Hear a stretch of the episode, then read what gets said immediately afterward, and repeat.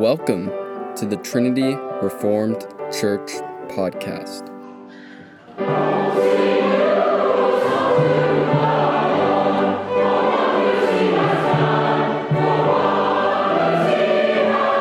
Sermon by Matt Carpenter on November 20th, Lord's Day service.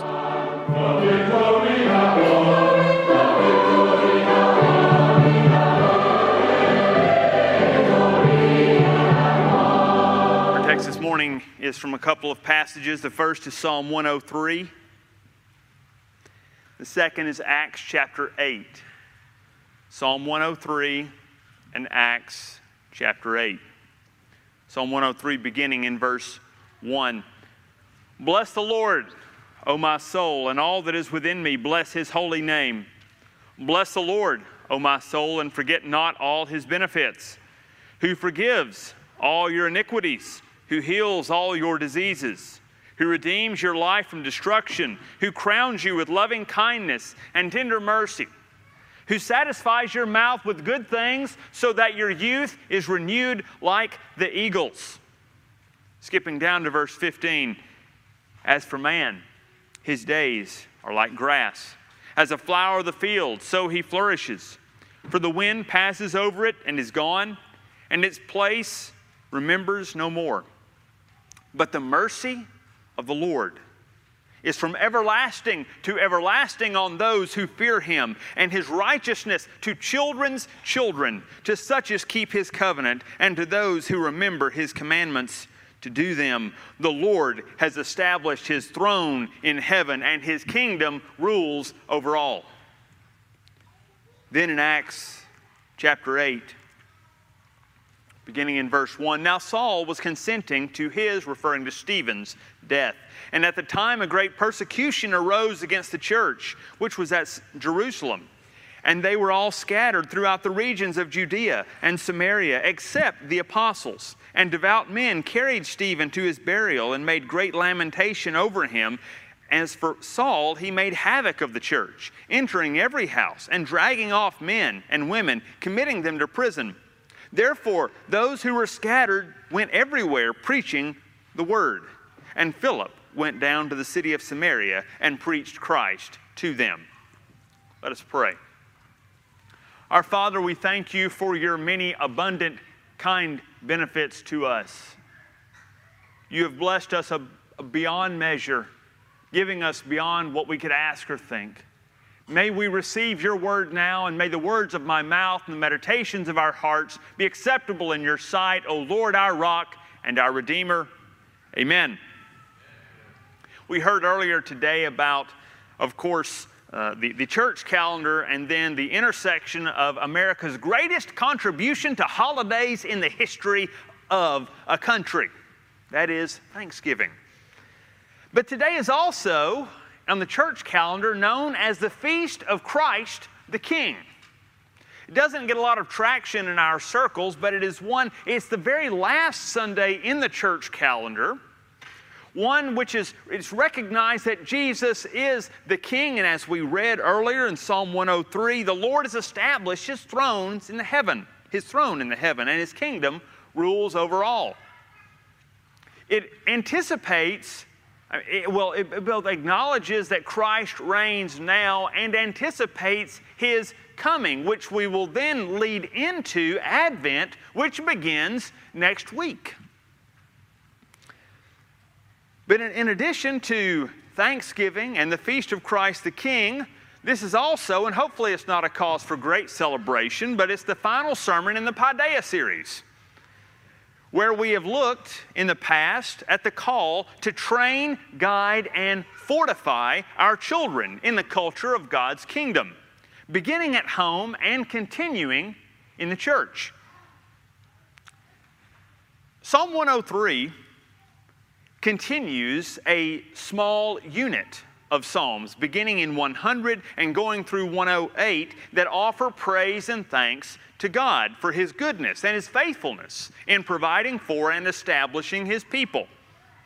We see multiple Psalms in this unit rehearsing the history of Israel and how He gave them how, how he provided for his people in times of need. I remember as a small child when my, my, family we would read a psalm every day, and some of them were really short devotions, like when it's Psalm 117, just a couple of verses.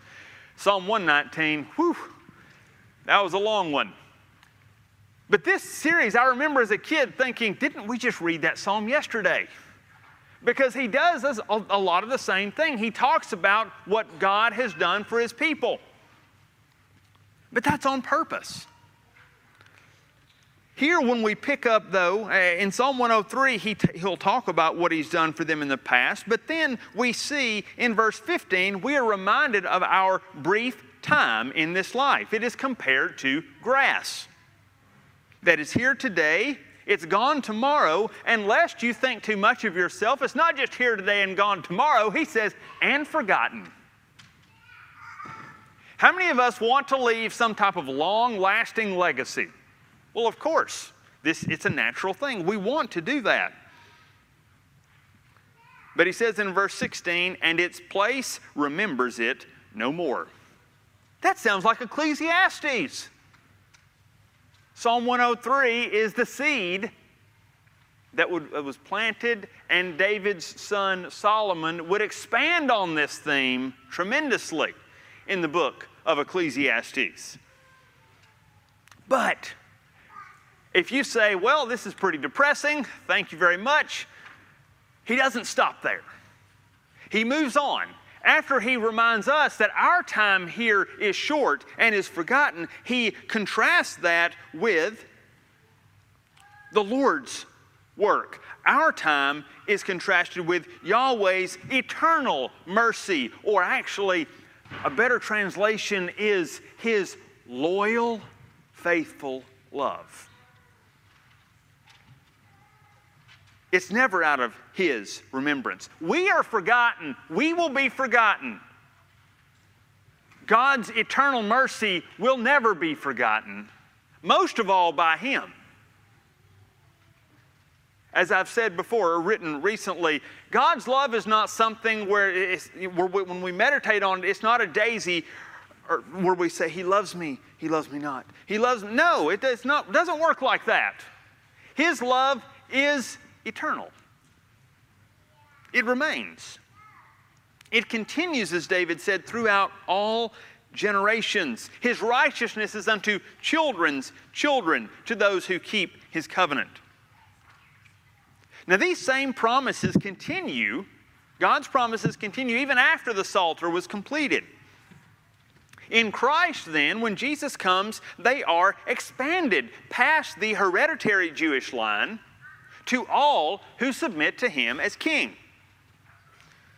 And even one, another one of the great things about these Psalms is that the reign of God as our king is echoed. We see it in, for example, we just read verse 19. The Lord has established his throne in the heavens, or Psalm 105, verses 43 through 45.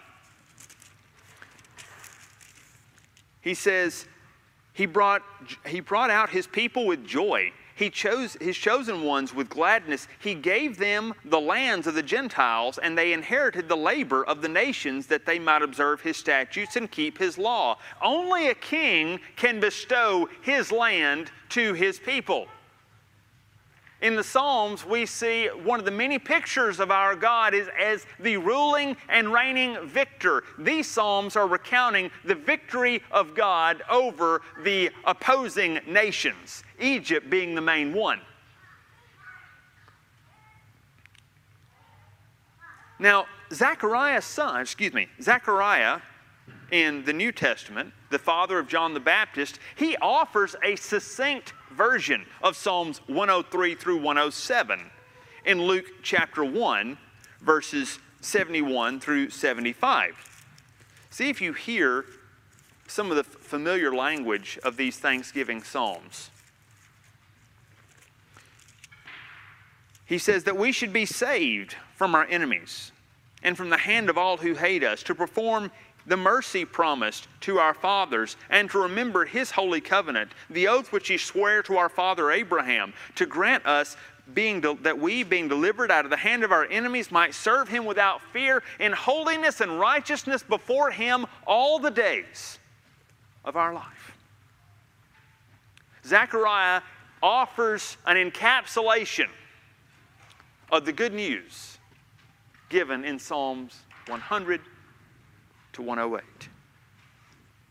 But of course, we know sometimes God's people were not faithful.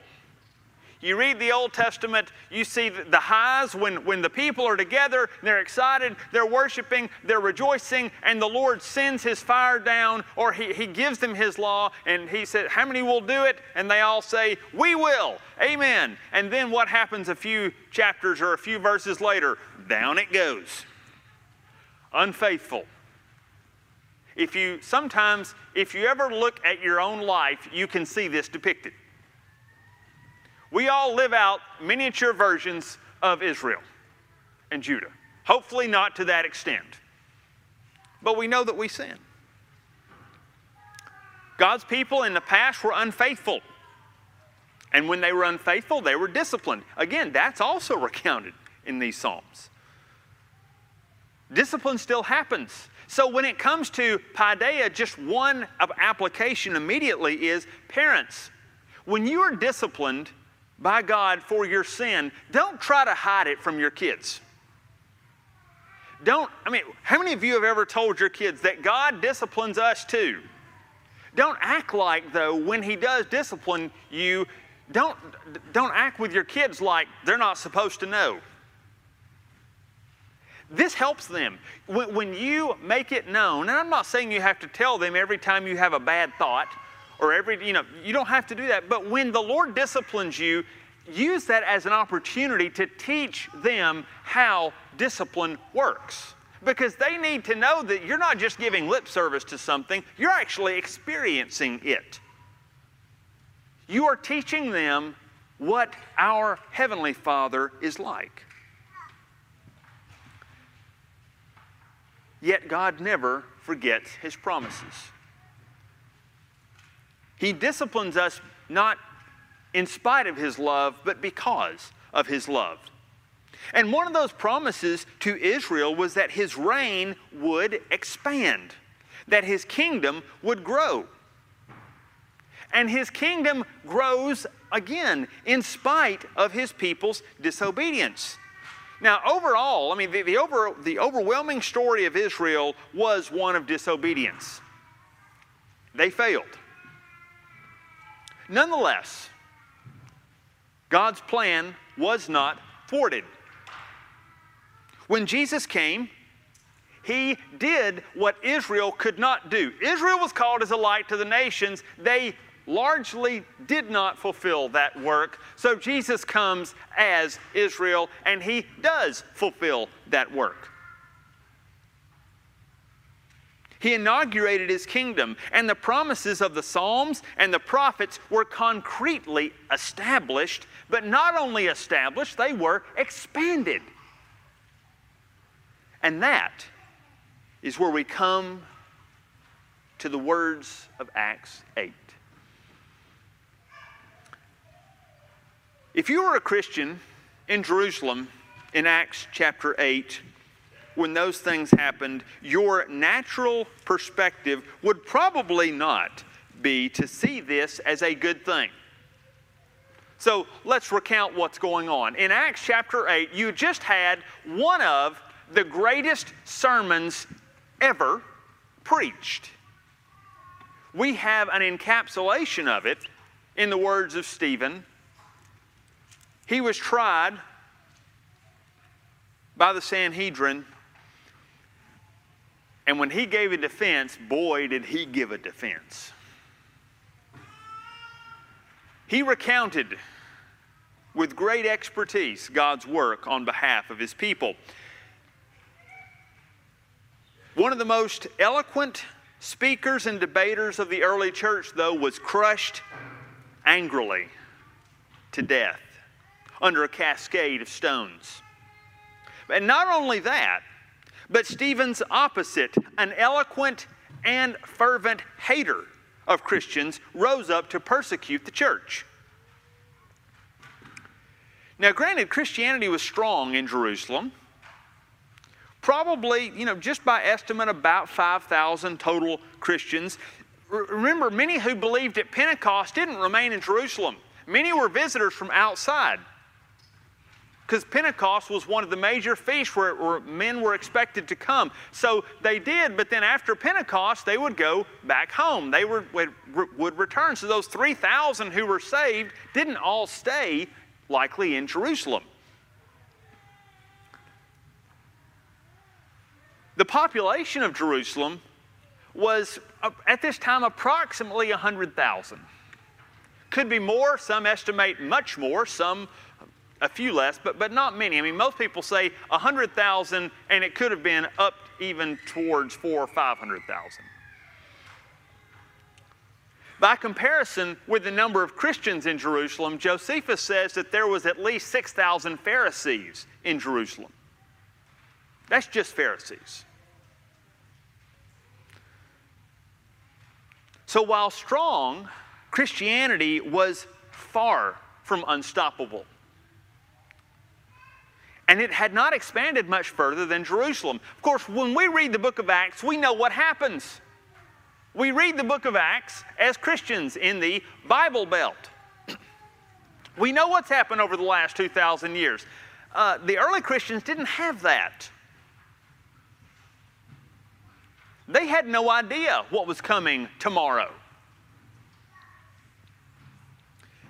It's cliched to quote Charles Dickens' opening line of A Tale of Two Cities, but those lines fit very well what was going on in the book of Acts.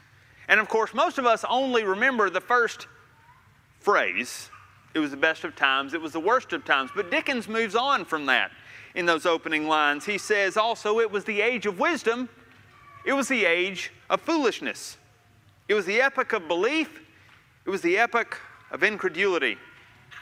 It was a season of light, it was a season of darkness, it was the season the spring of hope, it was the winter of despair.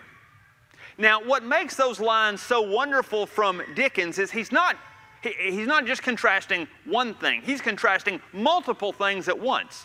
Remember, The Tale of Two Cities is set during the time of the French Revolution. And Dickens is contrasting London with Paris. Paris was, of course, the main site ground zero of the French Revolution. He's contrasting the wealthy with the poor. He's contrasting the aristocracy and the leaders of the Ancien regime in France, the monarchy, with the revolutionaries. All of this together at once. And just like various moments in the French Revolution, the story of Christianity in Jerusalem could easily have turned quite different if just a few things change. And we read about one of those things here. Have you ever delved into alternate history before? It's an entire genre. Now, there, I mean, there are, and I'm not advising you to go down these rabbit trails, but there are websites dedicated to just, you know, they, uh, their own wiki website of people who come up with various alternate histories, but books have been written by well known historians presenting different events throughout the history of man that, with one or two things going different, history's totally changed. If you lived in Jerusalem in the first century, just a few things changing could be a radically different story. In Acts 8, Luke reveals one of those pivotal points. Saul was not only eloquent, he was vicious. He was well spoken, but he had a grudge. We don't know what caused this grudge. Some have speculated that Stephen may have even debated Saul, and, and, and geographically, that easily could have worked out before Stephen's martyrdom. But Saul was sort of like a Robespierre character. He was the Robespierre of the Jerusalem Pharisees. He went, we're told, from house to house. And it, he was not selling something. It said in verse Acts 8 3, he made havoc of the church, entering house to house and dragging off men and women. He spared no one. That's about as close to ancient totalitarianism as it gets. And he, he was doing this, he was wreaking havoc on the church. For the Christians, this was a reign of terror. So they had a choice either flee or remain. Now, some understood what was happening from early on, as we see in Acts chapter 5. We read in Acts chapter 5 that Christians like Barnabas had already sold their property and given it to the church, which funded missions and care for the poor. So some were wise they, they knew this was probably coming. But now, many who had put off the decision had no choice. And we know what happened. Many left. It said, when the persecution came, they were scattered through the regions of Judea and Samaria. But this scattering, I want you to understand this, it was exactly what God intended to happen. If Jerusalem had remained a comfortable place for the people, the gospel would not have gone forth.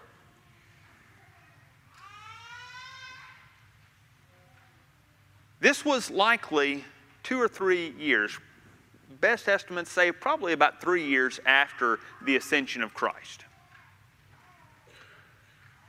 So, those three years gave the people, God's people, time to grow and be fortified in the paideia of God, in the nurture and the admonition of the Lord. The gospel during this first three years was incubating and preparing to spread. And then they didn't try to stop the spread. The Almighty said, There will be no stopping this spread of the gospel. Sometimes, brothers and sisters, exile is not a curse. Sometimes remaining where you are is not a blessing. It was certainly hard for these people to leave. Some of those Christians likely had ties to their homes, to their land that went back centuries. It's, it is said here that America is a place that the British, when, when they compared themselves to us, that 300 miles is a really, for them, is a really long way. For Americans, it's not. But for Americans, consequently, we think 300 years is a very long time. They don't. We think, oh, I've got, I've got family going back here for at least 50 years. That's pretty good. Deep roots. Or maybe if you were one of the first families here, my family's been here since 1790. Well, contrast that with some of these Jewish Christians whose families had inherited their land when Joshua came over. Talk about a homestead, multi generational household. They had it. And they had to give it up like Abraham, who sought a city made without hands, whose builder and maker was God.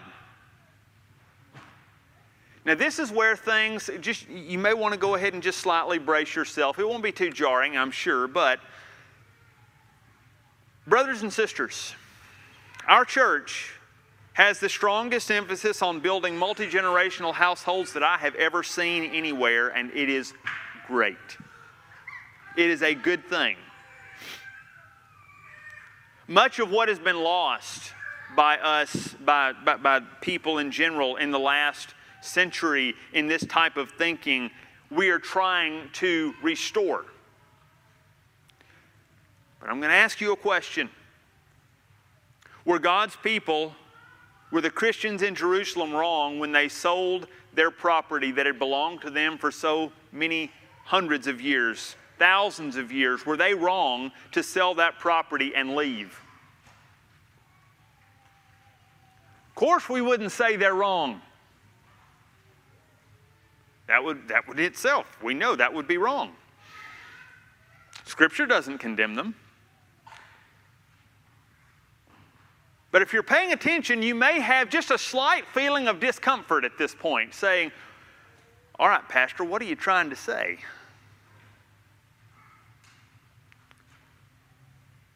Sometimes, when God removes you from your dreams and it doesn't feel good, you have to reevaluate what is actually the most important thing.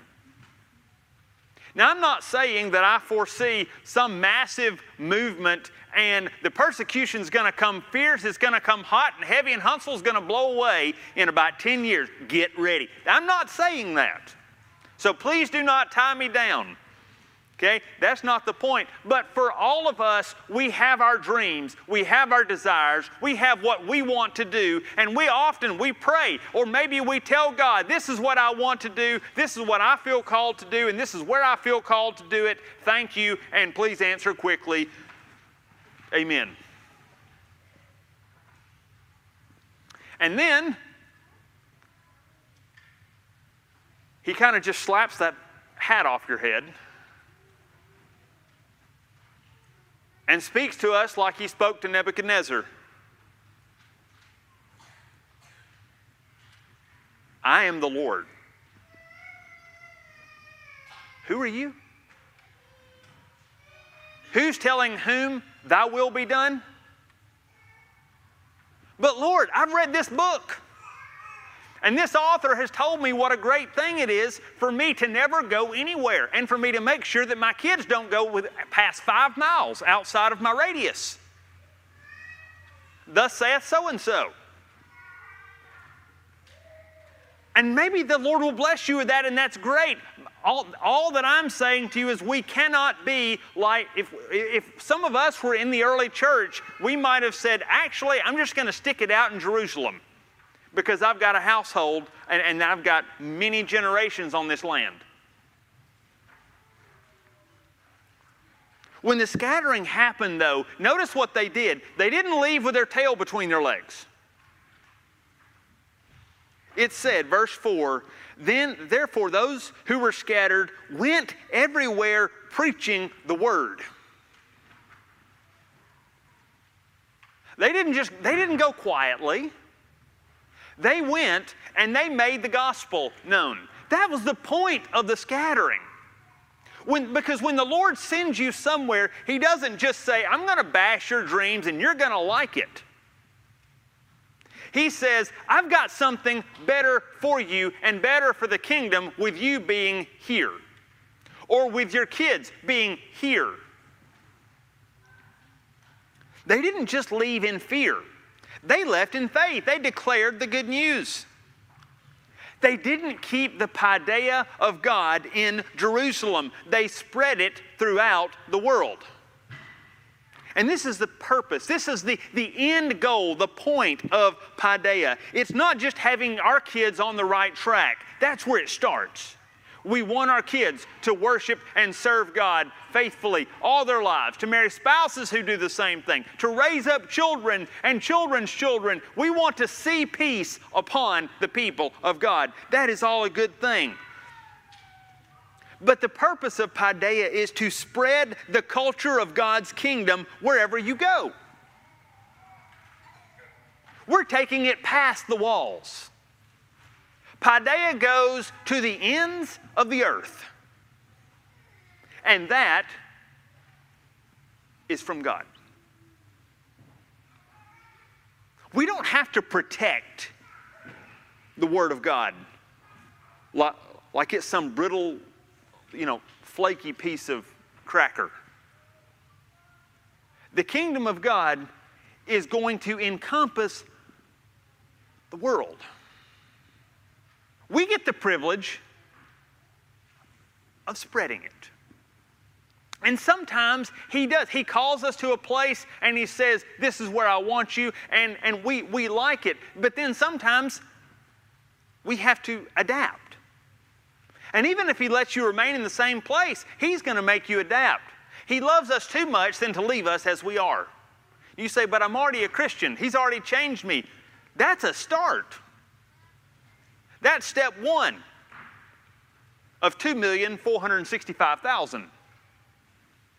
I mean, look, we have this life, and because we're finite, we have all of eternity to continue learning. Our sin nature will be removed, but it doesn't mean that we will be, we're not going to be God after we die. We get to continue learning and growing. We are raising arrows, forming what St. Jerome calls the statues of God to go forth and meet the enemy. The goal then is to send our children out, not keep them in. The paideia of the gospel is not given to be protected in the walls of the church, but to envelop the world. This is the fulfillment of David's words in those Thanksgiving Psalms, where he said that the heathen land is inherited by the righteous. As in Psalm 107, verses 33 through 38, when he says this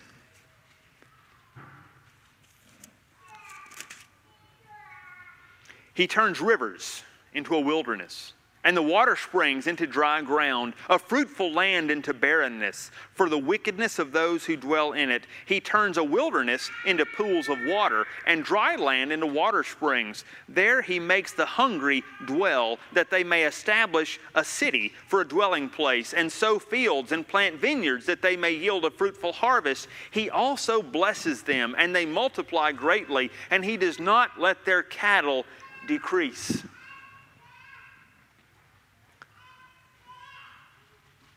That's what the Lord's purpose is in sending his people out. So consider Philip.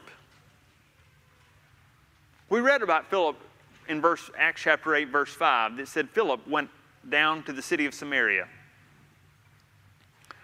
Surely Philip mourned for Stephen. Philip was himself a deacon. He understood the loss of the church or to the church in Stephen's death. Undoubtedly, he did not consider himself that he would be able to succeed all that Stephen did. Yet he goes to Samaria. He was one of those who left when the scattering happened. And what do we see? Well, if you read on, verses 5 through 8, people come to faith, demons are routed miracles performed, and it says in verse 8, there was joy in the city. Joy increased. That is a mark of the people of God. When we go into a place, joy should increase. Wherever the, the culture of God's kingdom goes, there should be joy. Now, we may think, oh, I wouldn't mind seeing some demons cast out myself. Be careful what you wish for. Because that means there have to be a bunch there first. But Philip went out and he was faithful in his work. He went out and God used him. This is what happens when God's people go out, He uses them in whatever place He sends them. So, this work of the gospel began in Jerusalem and when Jerusalem became a hot place, people were willing to leave. So the day may come, as grateful as we are, and we are very grateful beyond words for what the Lord has done here. But for, for some of you, the day may come when He may call you to leave Huntsville. Don't tell yourself, I can't leave Huntsville. That's the place where God's Spirit is. That's the place where, where he's moving. I can't go somewhere else. What are you saying by implication? God's Spirit's not somewhere else? Now, look, I'm not, I'm, I'm not trying to, we're not inviting Exodus, okay? That's not the point of this. It's to be open to whatever the Lord, if He directs you in a certain way, don't look for the stars to align, but if certain things happen and He makes it clear that He's directing you elsewhere, don't resist. The day He may call your kids somewhere. I don't mean anything foolish, but He may direct them in a way that you, you say, but I, will, I want them close. I want them to remain here. Maybe that's not his plan. If our European forefathers didn't leave their homes to establish outposts of God's kingdom in North America, we wouldn't be here. So what are we how do we then pursue the paideia of God to the ends of the earth? What are practical things we can do to pursue this? I'm going to give you four things rapidly. Number one, walk in thanksgiving, as David calls us to do in these Psalms, and as we were exhorted to do earlier. Begin by walking in thanksgiving. Number two, make your home a redoubt of God's kingdom. Everything we've talked about in, the, in this series on Paideia, make your home a place that is joyful, where there is, it's something that people are drawn to. Where beginning with you and your family, if you and your family don't like your home, you can guarantee other people probably won't want to be there either.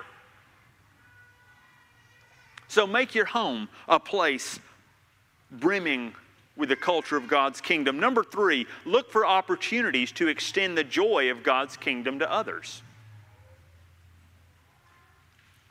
Look and even pray for opportunities to extend God's kingdom to others. In things like hospitality, witnessing, encouraging people with your words. So look for those opportunities. And fourthly, hold your kids and your plans with open hands. Hold your kids and your plans with open hands. Don't tell God what you are going to do. Certainly, you have desires, you have loves. Pray, offer those to Him. But trust that He knows better than you.